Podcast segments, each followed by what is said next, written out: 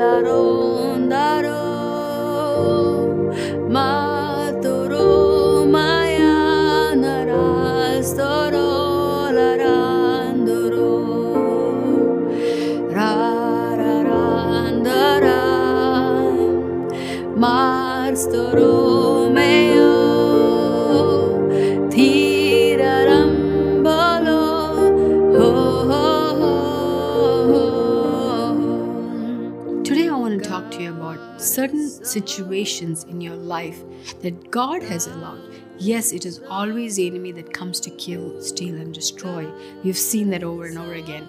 We've seen that the enemy is like a roaring lion. He's waiting, moving back and forth, and waiting for an opportunity. We know all that. But have you also noticed in the case of the Israelites and the Egyptians, God said that I will harden Pharaoh's heart, so he will pursue the Israelites. So, if anything, God gave permission to Pharaoh for his heart to be hardened. It was not so that the Israelites can be destroyed, but it was so that they will see that God would redeem them through that process and that Israelites would be set free. And if you notice with Job, when Satan goes to God and says, But haven't you put a hedge of protection around Job? So, how am I going to attack him when there is so much protection around him? And then you notice that God said, Find everything he has is in your power, but don't lay a finger on him. In fact, Satan told God, Why don't you strike him down and destroy everything he has, and then he will curse you to your face? But God said, No, I'm going to let you have some power over him, but just don't lay a finger on him. And even in this case, you must understand. Even the enemy needs permission to attack you. He can't just attack when he wants. Yes, there are claims where, yes, there's open doors, all of that. But still, everything needs to go through God. Like, can you think about that? Everything needs God's permission. So, even in the case of Pharaoh, God is the one who hardened Pharaoh's heart. But was that to destroy the Israelites? Many times, when we are on crossroads or when we are having challenges and attacks after attack, you must remember that ultimately God's going to turn everything for them that loves Him.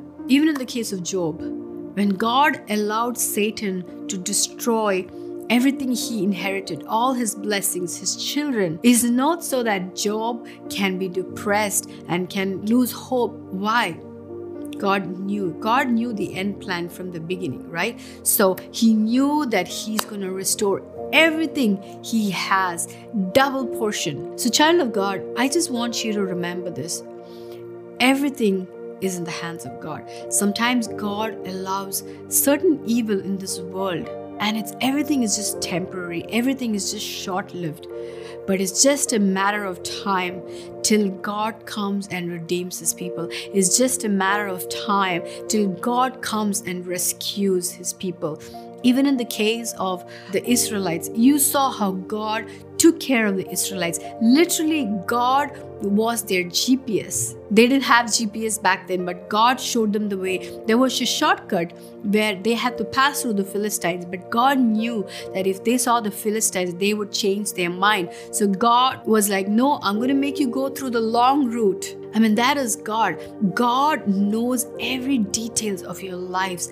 And if certain situations has happened, it is not so that we can be destroyed. It is not so that we can be bitter. It's so that we can be better. We can be stronger. We can come out of it. So we will come out stronger. Even though Satan and sin are powerful. Remember, God is more powerful. He is able to redeem and restore everything that the enemy has stolen and taken from us. Sometimes all things may not be good, but God uses all things for good. He turns every situation, every ugly situation, every tragic situation, every horrific situation, every sad story, He turns it for good.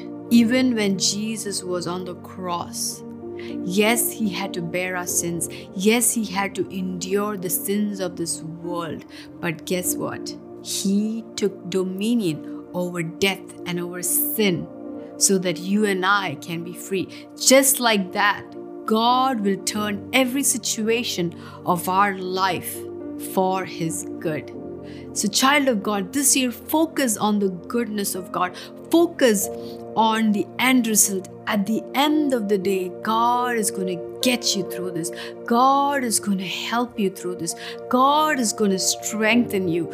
God's favor is going to locate you. His mercy shall sustain you. His grace is sufficient for you. So stay under the mighty hand of God, for He loves you and cares for you. God bless you and shalom.